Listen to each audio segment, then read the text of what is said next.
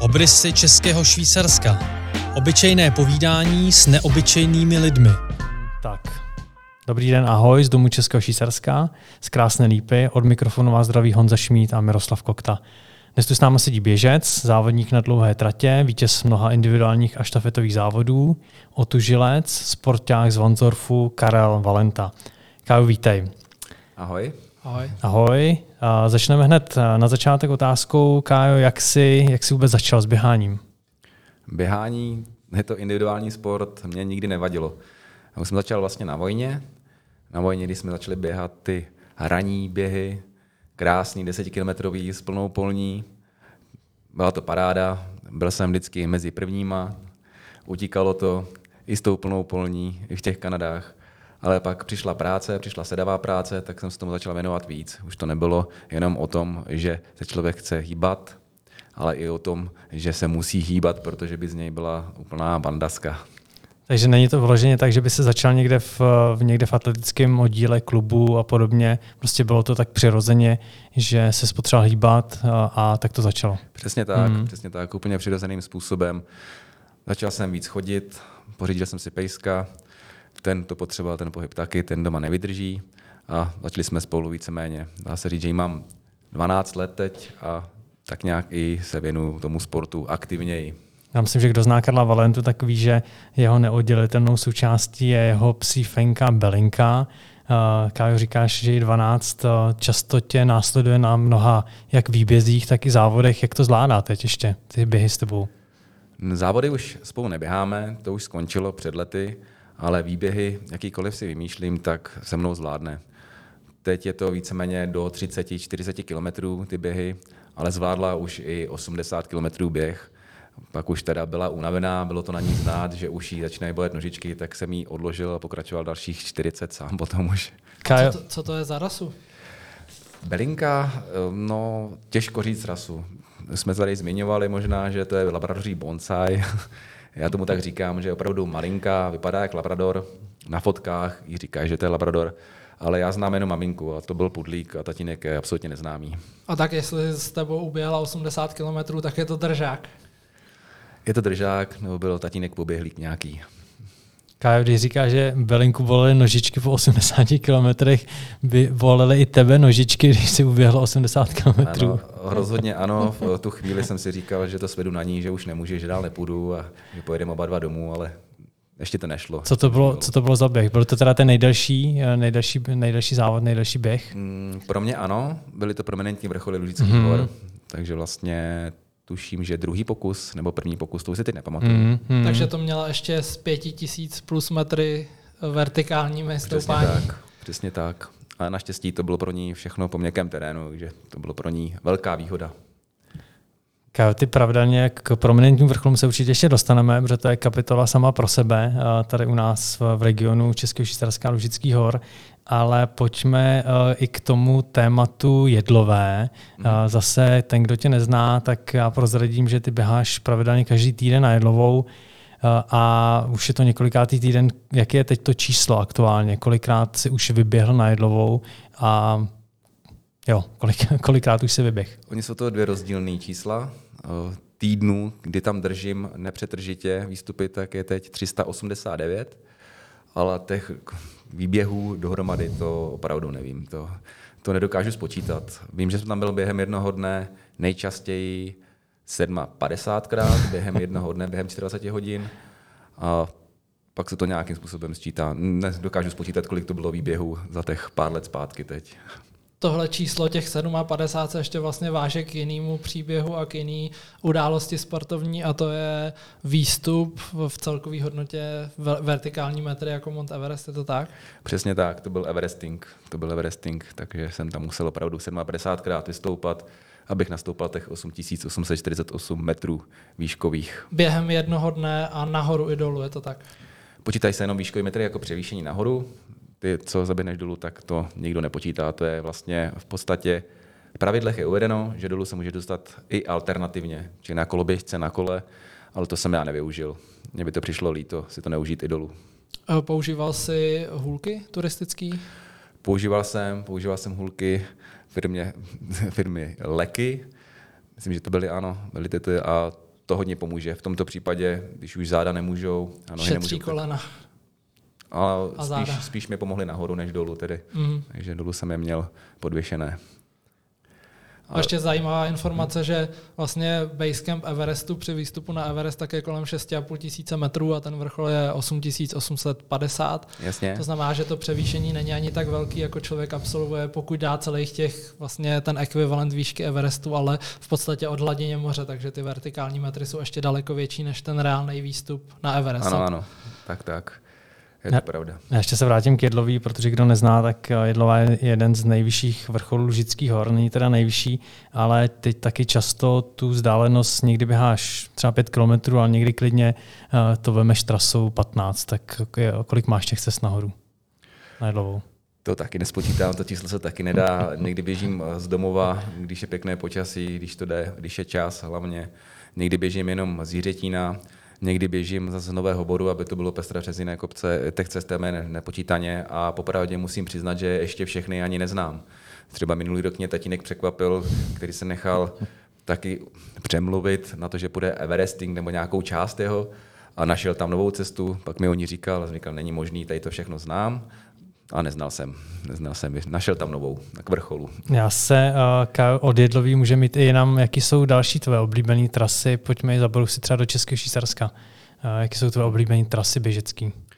Tady v Českém Švýcarsku mě hrozně baví tok řeky Křinice mm, a okolí, mm, řeky mm. údolí a dál. To je neskutečné místo. Tam se tam běháš i, jestli se nemýlím, to jsou Brtnické ledopády? I k Brtnickým ledopádům, krásný mm. okruh, takže do Brtníků, i potom na Vlčí horu. Tady se nechá myslet desítky, desítky různých cest a myslím si, že jsem dost lidí už těma mýma cestama inspiroval a že se na ně taky vydali. Les do mi už píše, abych mu připravil nějakou trasu, naši společní známí, a aby se podívali na místa, které já znám a oni by rádi poznali. Takže my právě, my právě zrovna připravujeme v rámci nového blogu Českého Švýcarska, jak připravujeme článek o nejzajímavějších trailových trasách v Českém Švýcarsku, takže můžeme určitě se na tebe obrátit a dát dohromady nějaké společné typy. Budu rád. A bude to otázka okamžiku, protože opravdu tady myslím si, že to znám dobře. Já myslím, že jak to říká Kája, tak nejsou, není lepší odborníka na to, na běžecké trasy. A já se teď vrátím, Kájo, to, co jsi zmínil už na začátku, a sice prominentní vrcholy Lužických hor. Kolikrát jsi běžel? Nebo možná pojďme úplně na začátek, představíš, co to vlastně za projekt, co to je za akci? Prominentní vrcholy Lužických hor. Je to ve zkratce povinnost, když se daně přihlásí, oběhnout 18 definovaných vrcholů v Lužických horách, který musí mít prominenci, čili od sedla k vrcholu víc než 100 metrů výškových. Jsou teda pevně daný, je jejich seznam a je to akce inspirovaná jinou akcí, která se běhá v Anglii, v Národním parku Lake District. Tam se jich běhá, teď si to pořádně nepamatuju, myslím, že 45 těch vrcholů. Tam jich je víc, má to asi 96 mil. Ty čísla jsou jenom orientační, to neberte mě za slovo, ale tam se to inspirovalo a Martin Bláha z Kněžic, vlastně kousek od Rinoltic, to přinesl sem k nám do Lužických hor, protože je to úplně báječný nápad. Eh, ty permanentní vrcholy Lužických hor musí začít a skončit na stejném místě, čili musí to být okruh. Je úplně jedno, jestli to člověk běží sám nebo s nějakým supportem, s kamarády, to je úplně jedno, ale musí se vždycky dostat přes těch 18 kopců a musí to zvládnout do 24 hodin. V každém případě to dělá převýšení přes 5000 metrů vejškových, takže je to obrovská porce nejenom kilometrů, ale i, i vejškových metrů, protože na rovině by to zase byl jiný závod, ale tohle je opravdu horský a terénní běh, protože to většina ano. z těch elitáků, aspoň co sledují ty trasy, tak to běhá v, po skoro nejkratší spojnici nebo po hodně to krátkých. Ano, i po cestách, které mě přijdou jako totální nesmysl, se prostě vydají a k tomu vrcholu se dostanou. Některé jsem zkoušel kopírovat ty cesty, ale pro mě to bylo zbytečně těžké. Já jsem se radši vydal turistickou cestou, která mi přišla rychlejší, pohodlnější, že mi to sebralo méně sil. Jak se dá na takovýhle závod vůbec připravit, nebo jak ty se přímo připravuješ, eh, protože běžíš, eh, kolik, kolik jsi měl ten čas? Nejkratší nebo tu vzdálenost eh, jsem měl 97 km a bylo to 15 hodin a nějaká minuta, 15 hodin, 2 minuty, to bylo loni. Jak se připravíš na takovouhle akci? To je, to je těžké. Já myslím, že na takovéhle dlouhé eh, běhy se ani připravit nedá. Tam člověk musí mít naběhaný objemy, to znamená se tomu běhu věnovat, mít rád kopce, mít rád tu mm, přírodu, mm. mít hlavně to zmapovaný ten terén, že to je nejpodstatnější a nejdůležitější, alespoň pro mě, vědět, kde jsem a nebloudit zbytečně. A je to pak hrozně o hlavě, že hlava, když chce, tak to tělo to vydrží dál. Ale připravit se na to cíleně, já to neumím, prostě běhám si jenom nějaký větší objemy před závodem, jako takovým si odpočinu aspoň tři, čtyři dny opravdu v klidu a potom mít na ten závod připravený pořádné jídlo, na který člověk zvyklý, pití a ideálně support, který mi dělal po každý rok tatínek a vždycky to bylo úplně báječný, to bezchybný na těch místech, kde jsem potřeboval, tak stál a nesměl jsem se tam zdržovat, protože ty minuty, když tam máte desetkrát support, tak strašně rychle přibývají, pak už se to nestíhá mm. a špatně se rozbíhá.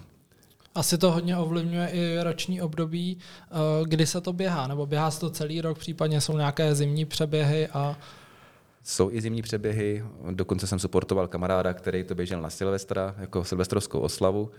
Byl jsem s ním, rybniští jsme slavili Silvestra, když tomu to přebíhal, bylo to, bylo to pěkné a mně se to teda nejvíc nebo nejlépe běhá, když je jaro, když ještě není pořádně zalesněno, když nejsou listky, protože jsou ty kopce vidět a člověk na ně trefí správně, takže na jaře je úplně ideálně. I když teď v dnešních podmínkách při té těžbě je to skoro jedno, protože je to těžší a těžší vůbec najít správnou cestu, ale jaro ideální na tento běh, protože člověk ještě nemá ani pořádný závody, nebo respektive nemá tu termínovku tak plnou, ale se tam hledá ten termín.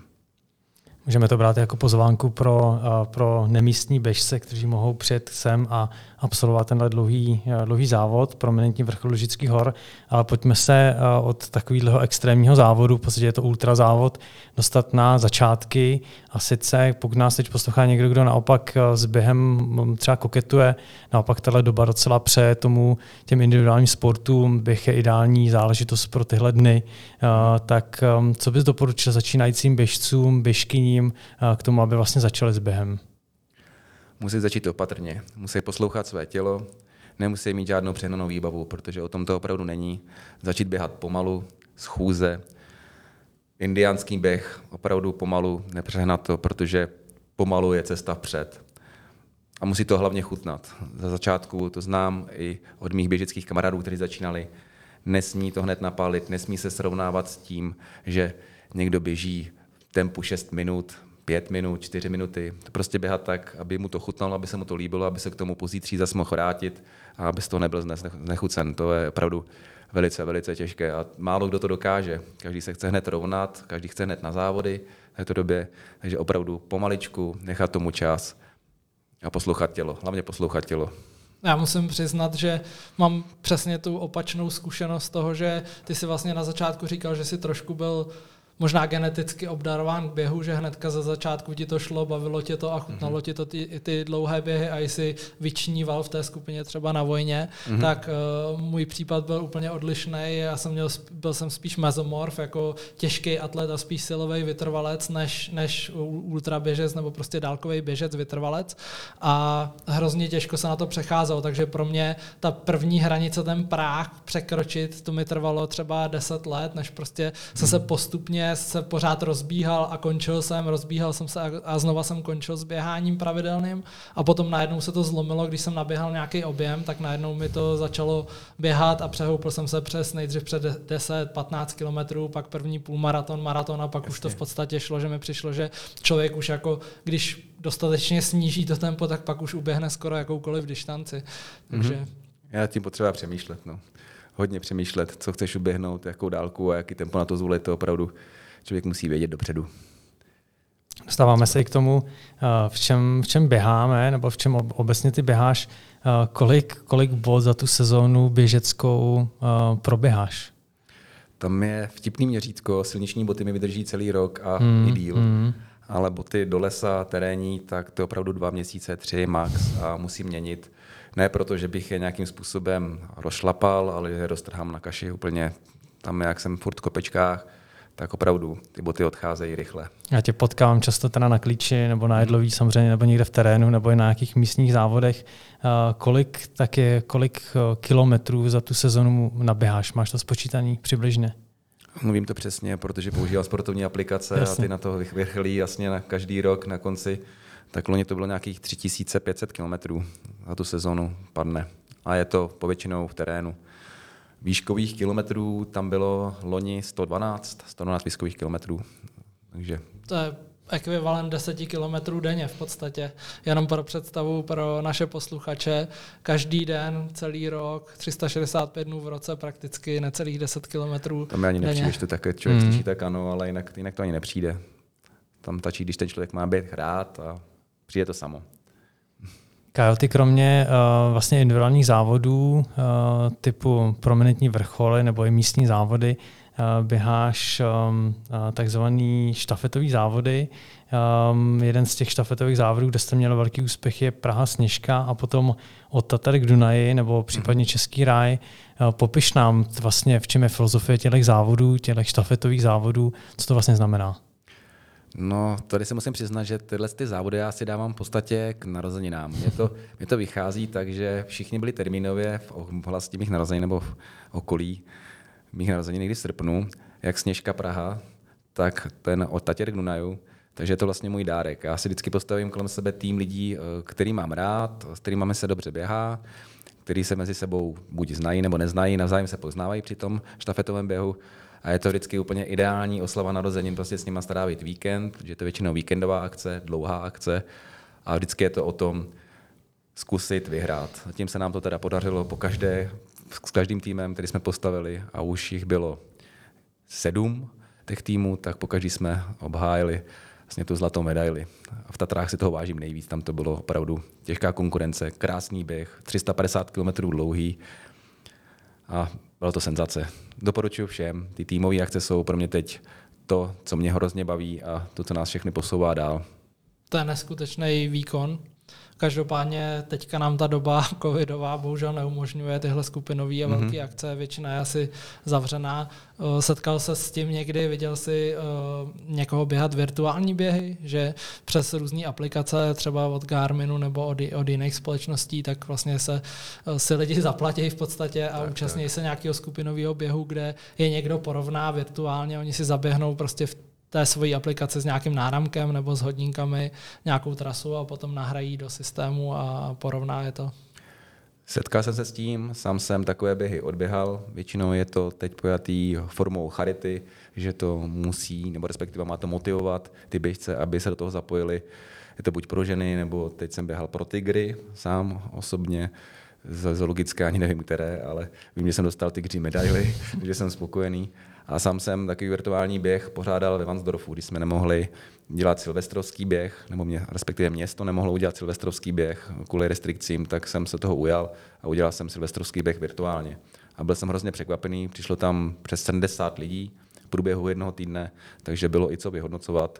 A přišli tam i lidi, kterým nevyhovují právě ty běhy hromadný. Před diváky. Ne, před diváky, neradi se srovnávají s ostatními běžci a přišli si zazávodit sami se sebou.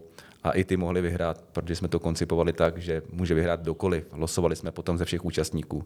A mně se to hrozně líbilo. Tohle to byla jediná alternativa a myslím, že se to povedlo. Musím se pochválit. Stáváme se k těm regionálním závodům. Ty jsi sám organizátor uh, dvou závodů vlastně do vrchu na Jedlovou a na Studenec. Uh, pozvi naše posluchače na tyhle závody. Tak musím to upravit. Já jsem organizátor, nebo respektive měl bych být, když se nám to povede v té covidové době, běhu do vrchu z Jiřetína na Jedlovou a Jirka Šulc, rodák se Chřipské, pořádá běh z Chřipské na Studenec vlastně.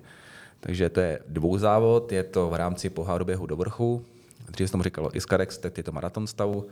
A pokud se nám to povede, a my bychom moc rádi, tak by to bylo 18.4. Jedlová a 17.4. vlastně ten studenec. Vždycky je to běh do vrchu relativně krátký, Jedlová má 5,7 km, nějakých 270 metrů převýšení a je to skoro všechno pěkně v lese schované. Sám zmiňuje, že to už je v Dubnu.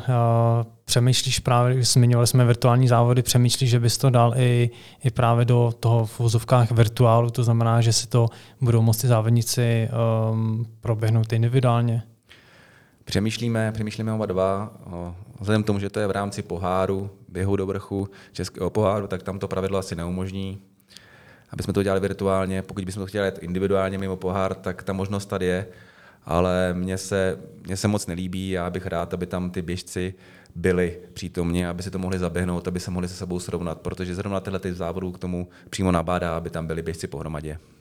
V podstatě, když vyběhneš potom, vybíháš na vrchol, tak samozřejmě ta nejlepší, ta nejlepší odměna je ten potlesk a vůbec to, že tě někdo eh, během toho kopce hecuje, pozbuzuje, tleská ti, takže tak. Eh, tomu rozumím. Zároveň, když vidíš, že ti někdo šlape na triko a funí na Přesně záda, tak. případně, že je pár kroků před tebou a že, že by se ho tam, mohl vzít. Tam se člověk zmáčkne úplně jinak. To, když vidíte kamaráda, kterým vám většinou uteče, že ho máte na dosah, tak se zmáčkne člověk úplně jinak. Tam to virtuálně nefunguje. To je dobrá motivace. Výborná. A ještě když jsme u těch závodů, tak Lužický hory i Český Švýcarsko jsou protkaný mnoha mnoha závody, když to řeknu takhle. Zmíníš pár nebo zmíníš tvé oblíbené závody v našem regionu? Přímo v regionu jsem mi opravdu běhal dobře ten běh do vrchu na Jedlovou, když to ještě pořádal pan Krupka, David Krupka, ten je senzační, hrozně rád běhám. Park Maraton, mm-hmm. tady místní v Krásné Lípě. Zmíníme, že teda to je Park Maraton závod tady přímo v Krásné Lípě, startuje se tady na náměstí. Přesně tak. A těch závodů tady v regionu zas tolik není. Hrozně dobře se mi běhalo na klíč, když se pořádalo. To byly ty místní závody. Rád bych se podíval i na ložické sedmistovky. Jsou tady vlastně dvě varianty. Je cyklistická a je i běžecká. Já bych rád tu cyklistickou uběhnu, protože se mi líbí víc. Je na jeden den. Je to vlastně... Pak mám neděli člověk za volnou a zase jiné aktivity po sedmistovkách. Takže těch závodů tady není tolik. Přináší nám sem kamarád z podještědí další závody, tři a ty se budou konat vlastně u Rinoletic taky, u Černé lože. Tam jsem pomáhal mu, taky se musím pochválit, trasovat ty závody, tak aby jsme se na něco podívali, nebo běžci, aby se na něco podívali tady pěkného. Já bych se chtěl ještě zeptat, kdyby někdo z posluchačů, jak vyprávíš o běhání, dostal chuť se proběhnout a je tady z regionu, uh, doporučil bys nějaké skupiny nebo koho kontaktovat, protože běhání sice je taková aktivita, co může každý sám udělat, prostě koupí mm-hmm. si mhm. běžecké boty a vyrazí, vyrazí ven se vyběhnout. Každopádně uh, je důležité běhat správně technicky, případně hrozně pomáhá běh v nějaké skupině, ať už je to hecování, motivace, případně i rady s nějakým tréninkem a s tím, jak začít. Mm-hmm. Takže můžeš doporučit, na koho se obrátit, jestli se mohou třeba naši posluchači obracet na tebe. Určitě se můžou obrátit na mě, nejsem žádný trenér, to musím říct především, eh, já jsem jenom, já jsem jenom běžec, který rád běhá, rád poradím na začátku, kam vyrazit, co si na sebe vzít, na co si dát pozor, ale existují tady profesionální skupiny, v Rumburku je to sportovní atletický klub Rumburský, pak tam mají eh, atletický klub Rumburg, AC Rumburg, najdete je pomalu denně na stadionu Rumburském, teď nově zrekonstruovaném, ve Vansdorfu je Slovan Vansdorfský, tam se věnují spíš dětem. Mm-hmm. A existuje i běžický kroužek Vansdorf, to je taková skupina hobby běžců, kteří se rádi scházejí, rádi se po městě proběhnou a pro ně vymyslím i běžecké výlety po okolí. Já myslím, že můžeme dát reklamu ještě i Karlově Valentovi a s s výběhem na klíč. A vlastně každou sobotu organizuje z Nového boru výběh na klíč, kde se samozřejmě i Pavel Souhrada. Pavel Souhrada, Pavel Souhrada, kde se s ním setkáváme a samozřejmě i s Káju se tam často, často potkáváme, takže to je taky dobrá možnost, jak začít vůbec během s takovou skupinkou, dát se dohromady a neběhat sám. Přesně tak. Ale klíč, pozor, klíč má zuby, tam opravdu s tím opatrně. Je to krásný běh, ale je těžký, takže tam opravdu s tím pozor ten ostrý skalnatý vrchol, to je skoro lezecký výstup, to už není jen tak. Není to jen tak, Leckomu se tam líbí, je tam krásný cíl, je tam krásný kruhový výhled, ten kopec můžu doporučit. Trošku mě mrzí, že neleží přímo v našem kraji, že se tam teď nedostanu. Je to mimo okres. Je to mimo okres, je to mimo kraj. Kávem ještě prozradíme, že ty seš taky uh, otužilec. Uh, co ti to, co ti to dává eh, chodit do studené vody eh, v zimě nebo prostě během celého roku? Dává mi to, že jsem v kanceláři jako jediný zdravý celý rok. Mm. Že kolem mě jsou lidi nastydlí, prskají, ale mě se to netýká, kolem mě to obchází. Hrozně mě to baví, je to taková ta pokora před tou přírodou, před sebou, eh, vystoupit z toho komfortu, ponořit se do té vody, stačí dvě, tři minuty, vydržet to, překonat sám sebe. hodně mě to baví, musím to dělat pravidelně, protože vím, že když týden nebo 14 dní nechodím, tak už mi to začíná scházet a přemýšlím, kde si dělám chybu. Ale opravdu studená voda, výborný relax, tam se člověk srovná sám se sebou. Opět to jsou skupinky, kdy s nima chodíš, eh, kam, kam nejčastěji se chodíš po, pono, eh, pon, ponořovat do vody. Jaké jsou tvoje oblíbení místa? Teď, teď jsou vlastně dvě. Má nejoblíbenější místa, je to hraniční rybník, mm. kam se teď taky nedostanu, protože nás tam nepustí z kraje.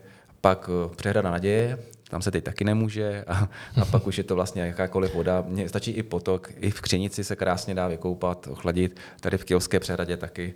A vždycky je to o tom jít tam s někým, nejít tam sám, jít tam s kamarády, protože tahle ta sdílená radost toho otožování je taky prýma. Zároveň to může být i malinko nebezpečné, asi pokud Přesně člověk tak. není zvyklý, tak ho může lecos překvapit v ledové vodě. Stále je to extrém, stále je to extrém to otožování, když se opravdu jde takhle do vysekaného ledu, tak beru to jako extrém, člověk musí být opatrný, nechodit tam sám, to rozhodně nedoporučuju. Kauty, um, často se, nebo bavíme se o oběhu, to je jedna z těch hlavních částí uh, našeho rozhovoru. Uh, myslíš, můžeš říct, že běh je pro tebe závislost? Že to je droga? Jsem závislý na endorfinech, to je úplně jasné a to patří ke každému pohybu, takže nejenom běh jako takový, ale jakákoliv turistika. Mm, mm. Sám jsem si nastavil, že letos nebudu mít day off, jak se říká, to znamená, že každý den musím uběhnout minimálně 10 km nebo ujít 10 km nějakou turistiku. Takže ano, jsem závislý na pohybu, jsem závislý na běhu. Co, co máš plánu dneska? Dneska to bude jenom v vozovkách, jenom procházka na Jedlovou s Pejskem, protože je nemocný, tak běhat nebudeme, budeme se jenom projít. Ale myslím, že 10 km určitě padne. s tím souvisí i vůbec s regenerace, která je hrozně důležitá pro běžce. Jak ty to děláš, že jak regeneruješ, jak se odpočíváš? V tom mi právě pomáhá ta studená voda. Mm. To je úplně výborná na odstartování regenerace. O tom hodně spát. Já se snažím opravdu těch minimálně 7 hodin spát. Já mám výhodu v tom, že v práci mám takzvanou klouzavou pracovní dobu, takže když se mi nechce vstát, tak můžu jít do práce až relativně v 8 hodin, takže se opravdu vyspím a to je důležité, odpočívat, naučit se to, neběhat každý den, není to úplně v pořádku, někdy to tak dělám, ale opravdu to není dobrý. Tělo si musí odpočinout a tělo musíš, si o to řekne. Musíš se nutit, aby si, aby si měl pauzu. Občas ano. Mm. Myslím si, že každý má určitě nějakou hranici. Já třeba jsem zkoušel naběhávat objem dlouhodobě a ve chvíli, kdy jsem se dostal na úroveň třeba 200-250 km měsíčně, tak jsem začal mít zdravotní problémy, takže jsem cítil, že mám problémy s koleny, s tuhnutím zad a tak mm-hmm. dále, takže jsem prostě usoudil, že přes tuhle hranici bych nějak neměl eh, ji nějak překonávat opakovaně, protože pak může dojít určitě ke zranění, ke kumulaci těch problémů zdravotních. Určitě může a dochází. Takže lepší poslouchat svoje tělo a... A dávat mu tu péči, protože není to jenom oběhání, ale člověk musí i se naučit protahovat nějakým způsobem i jogu, cvičit. Pro mě to teda hrozně znamená, jsem se naučil pár základních cviků a opravdu dvakrát týdně tomu dám tu péči, dám těch 40 minut sám si pro sebe a i cvičím, aby to tělo dostalo zpátky to, co vám dává. Zmínili jsme běh, regeneraci, otužování. Um, máš nějakou ty osobně nějakou speciální stravu? Na tohle to vždycky si vzpomenu, jak se musím usmívat, protože jsem slyšel rozhovor s naším výborným vytrvalcem Vítkem Pavlištou a rád ho zmíním, protože kdybyste věděli, co jim, tak byste nevěděli, že běhám. Jako tam je to úplně jednoznačný, že s ním opravdu všechno, co kolem mě projde. Takže strava to neřeším a každý se tomu diví hrozně, že prostě to veď, nemám vyváženou. Veď nám příklad, co jsi měl dneska k obědu. Dneska to byla svíčková.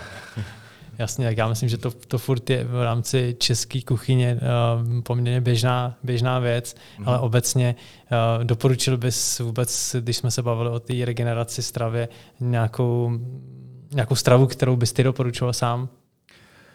Můžu doporučit to, co mě chutná, když mám dlouhé hmm. výběhy, protože to je základ toho vůbec úspěšně třeba z prominentní vrcholy Lužického doběhnout. Udělám si rejži s kořecím a se zeleninou, opravdu lehký, málo solený, málo kořeněný jím přesní dávky dětské, vezmu si tatranky a banány a musím to uběhnout. Také to funguje. Mm. Taky jsem lužické sedmistovky běžel na banánech a na přesní dávkách a zjistil jsem, že chleba není úplně ta nejlepší varianta, ne, ne. protože když jsem ho po třetím vrcholu někde pod jedlou začal do sebe eh, chlámat, tak jsem mi nalepil na patro a zjistil jsem, že to úplně není ta správná cesta, takže vybrat dobrou stravu může být někdy rozdíl mezi úspěchem a neúspěchem. Přesně tak. Já jsem si dusil tousty při prvních prominentních vrcholech taky a zahodil jsem je, nechal jsem je vejít, protože to nejde, nejde jíst. Kam my jsme zmínili už hodně, eh, hodně i v podstatě úspěchů, zmínili jsme prominentní vrcholy i, eh, i ty štafetové běhy. Eh, je něco, co, nebo co ty považuješ za svůj největší úspěch? Můj největší úspěch udržet se zdraví, mm. aby ten běh mohl pokračovat, abych se tomu mohl věnovat nadále.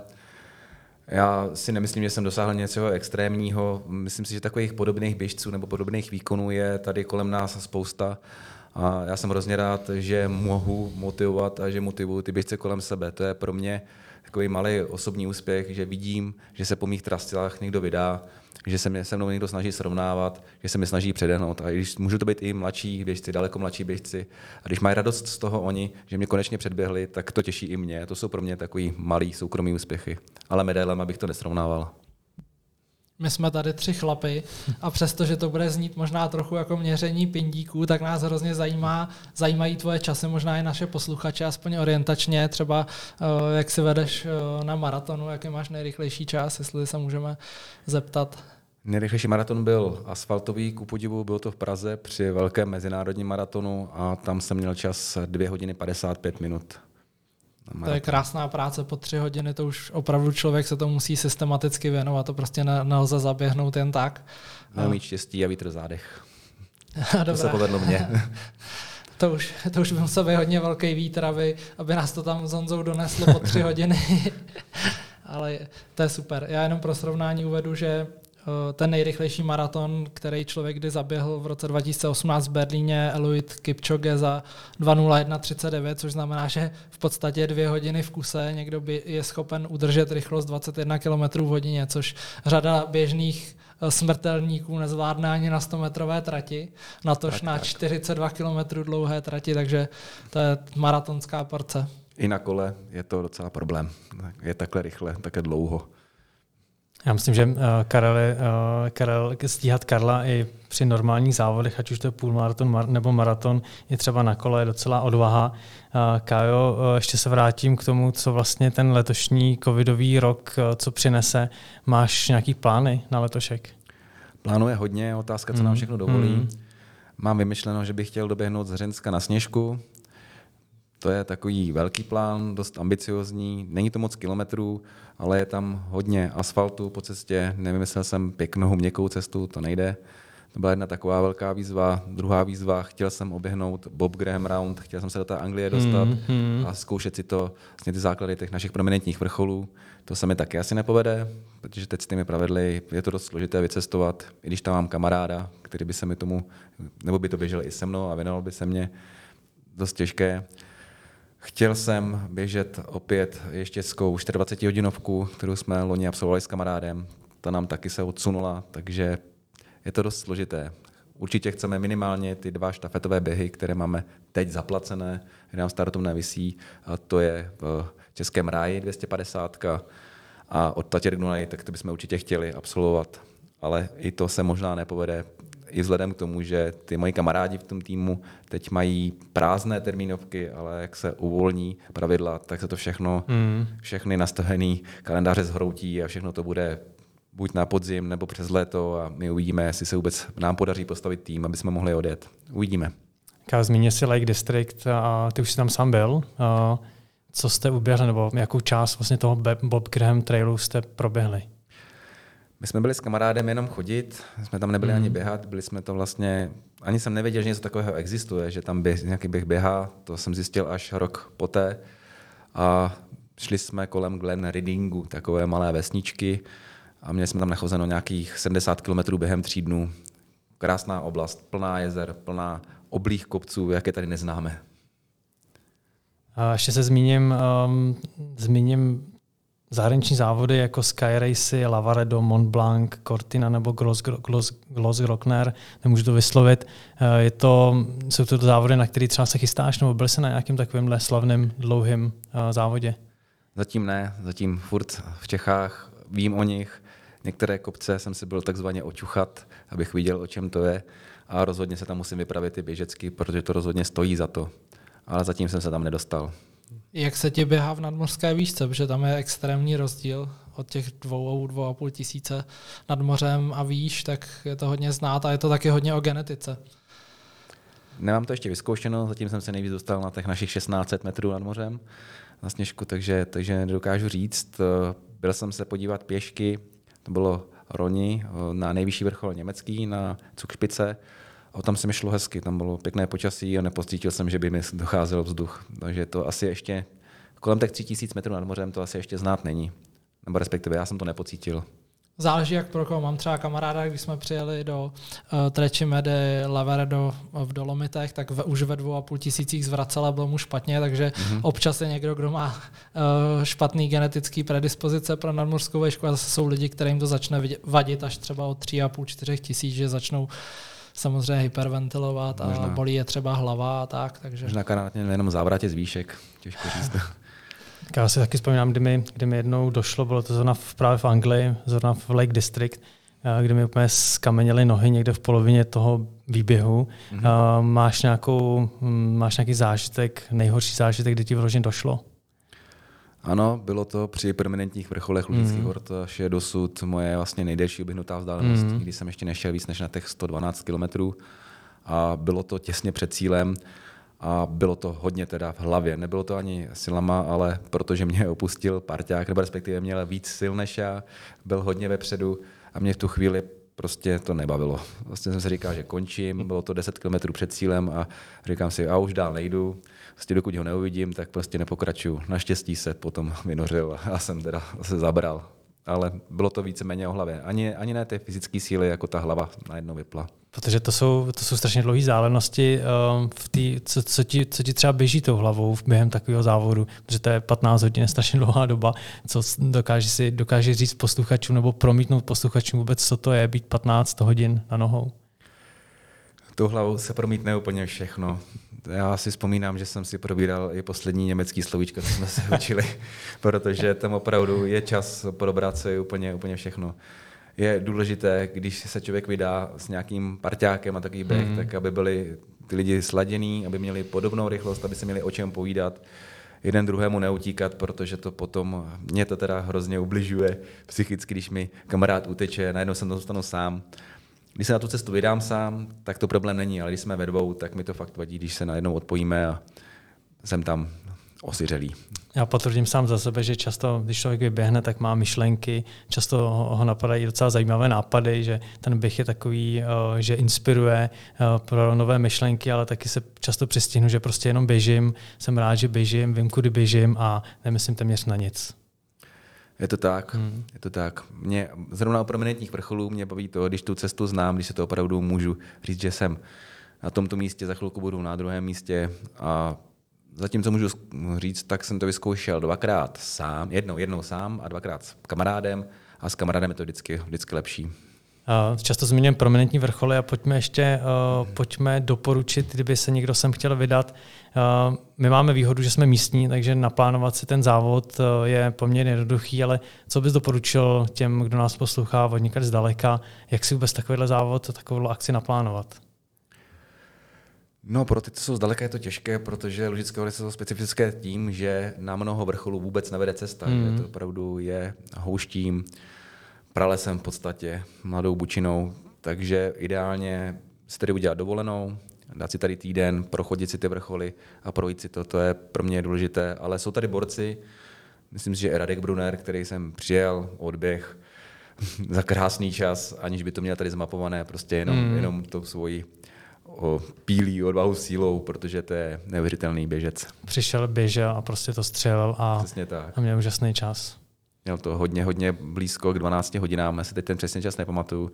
Ty tabulky pro mě nejsou tak důležitý, protože zrovna tento závod si myslím, že o čase není, i když jsou tady tací, kteří to prostě chtějí zlepšovat, zlepšovat a posouvat úplně k deseti hodinám hmm. téměř po zkušenosti s lužickými sedmistovkami v jednom dni, tak mohu říct, že je důležité i se ptát těch běžců, kteří už tu trať někdy běželi, protože já jsem udělal hmm. spoustu těch začátečnických chyb, typu, že jsem si vzal na trasu chleba, který se, ne, ne, jak jsem říkal, neukázal jako ta, ta nejlepší strava na běh, případně e, výběr vhodných bod, jak si zajistit pití, třeba takové rady e, schovávání třeba věcí v terénu, kdy Jasně. znám běžce, kteří si prostě připravili, řekněme, balíčky nebo do igelitky si mm-hmm. připravili třeba flašku Coca-Coly a, a, tak, tak, a no. nějaké sušenky nebo něco podobného a strašně jim to vytrhlo ten spaty, protože člověk to nemusí níst na těle. Já jsem třeba měl support jenom na jednom místě, mm-hmm. takže část toho materiálu buď si člověk poschovává, anebo potom vám ho někdo přiveze, ale to samozřejmě nezaručí, že zrovna na tom místě v tu chvíli to potřebujete, protože často vám dojde, nezaručí. nebo jsem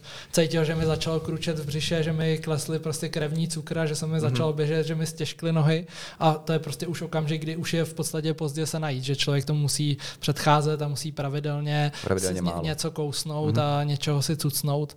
A, a tyhle chyby jako začátečnické, protože to byl první běh přes 42 km a rovnou 70 km a rovnou Jasně. s převýšením 2600 metrů, takže uh, určitě doporučení asi ptát se zkušených běžců, je to tak? Přesně tak, abych tomu ještě doplnil při tom skovávání těch věcí a toho jídla. Pozor, Lužické hory jsou opravdu plné hladové zvěře už se i přihodilo mým kamarádkám, kteří běželi prominentní vrcholovický hor, že jim to věř, prostě zvěř sežrala. To, co tam měli schovaný, tak prostě nebylo. Zůstalo tam jenom nastrhaný pytle. Když jsi zmínil tu zvěř, tak uh, pohybují se tady jak samozřejmě divočáci, tak i vlci. Um, máš někdy pomyšlení na to, že může tě nějaký, nějaká zvěř potkat, uh, třeba na ten vlk?